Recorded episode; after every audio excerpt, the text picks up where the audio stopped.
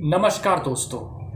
महाराष्ट्र के cabinet minister और NCP के national spokesperson Nawab Malik को ईडी ने अरेस्ट कर लिया है। ईडी सुबह उनके घर गया था, उसके बाद उनको पूछताछ के लिए ईडी के ऑफ़िस लेकर आए।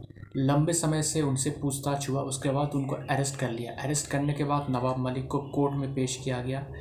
उसमें लंबा सवाल जवाब हुआ। वकीलों के बीच। उसके बाद कोर्ट ऑर्डर आया कि थर्ड मार्च तक नवाब मलिक ईडी के कस्टडी में रहेगा।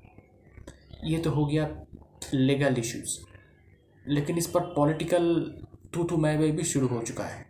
जो महाविकास आघाड़ी सरकार है, जिसका तीन अलायंस पार्टनर है, कांग्रेस, शिवसेना, एनसीपी, इन तीनों एकजुट होकर कह रहे हैं कि ये एक पॉलिटिकल वेंडेटा है नवाब मलिक के खिलाफ।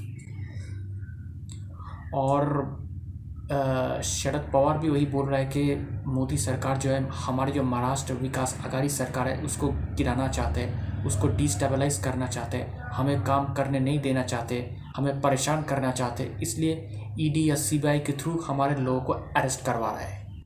नवाब मलिक का इसलिए अरेस्ट किया है ईडी ने, क्योंकि उनका एक मनी लॉन्ड्रिंग केस का कनेक्शन आया है दाऊद इब्राहिम के साथ, जो डॉन है, माफिया डॉन दाऊद इब्राहिम।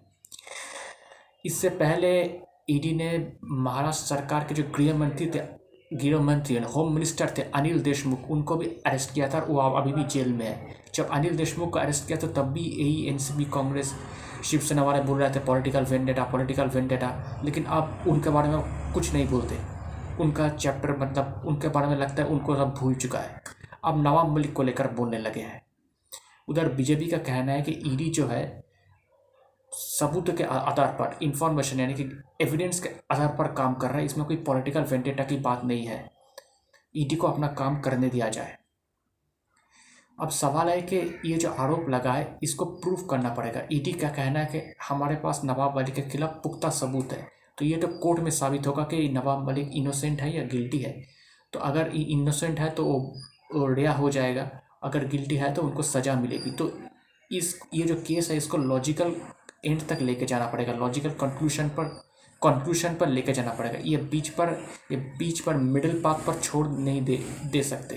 क्योंकि पब्लिक को भी जानने का जो अधिकार है, इतने बार नेता जो अरेस्ट हो रहा है, क्यों अरेस्ट हो रहा है और क्या गुना इन इन्होंने किया है।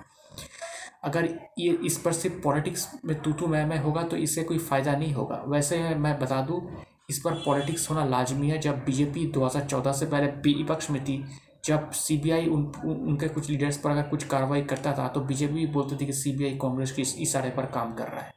तो अब अपोजिशन बोल रहा है कांग्रेस एनसीबी शिवसेना के ईडी सीबीआई बीजेपी के इशारे पर काम कर रहा है। तो ये पॉलिटिक्स तो चलता रहेगा फॉर एवर इसका कोई दिक्कत नहीं है। दिक्कत है जो, ये जो केस है, जो जो एजेंसीज है, जो इन्वेस्टिगेटिव एजेंसीज है, उनके क्रेडिबिलिटी पर कोई दाग नहीं आनी चाहिए।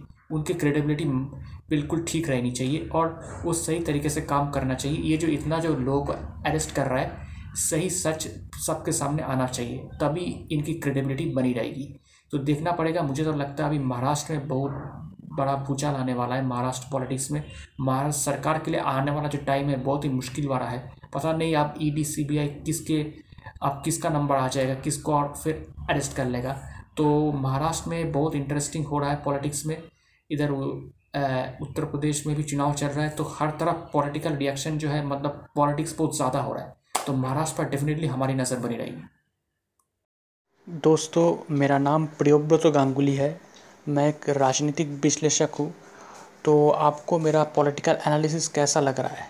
अगर आप मुझे, मेरे एनालिसिस के बारे में या मुझे कोई का कमेंट करना चाहते, कोई मैसेज सेंड करना चाहते तो आप मुझे ईमेल कर सकते हैं। मेरा ईमेल आईडी आप देखना, मेरे प्रोफ़ाइल पर है Mishti man nine eight the rate of Gmail dot com Mishti man M I S T I M double A N nine eight the rate of Gmail dot com शुक्रिया।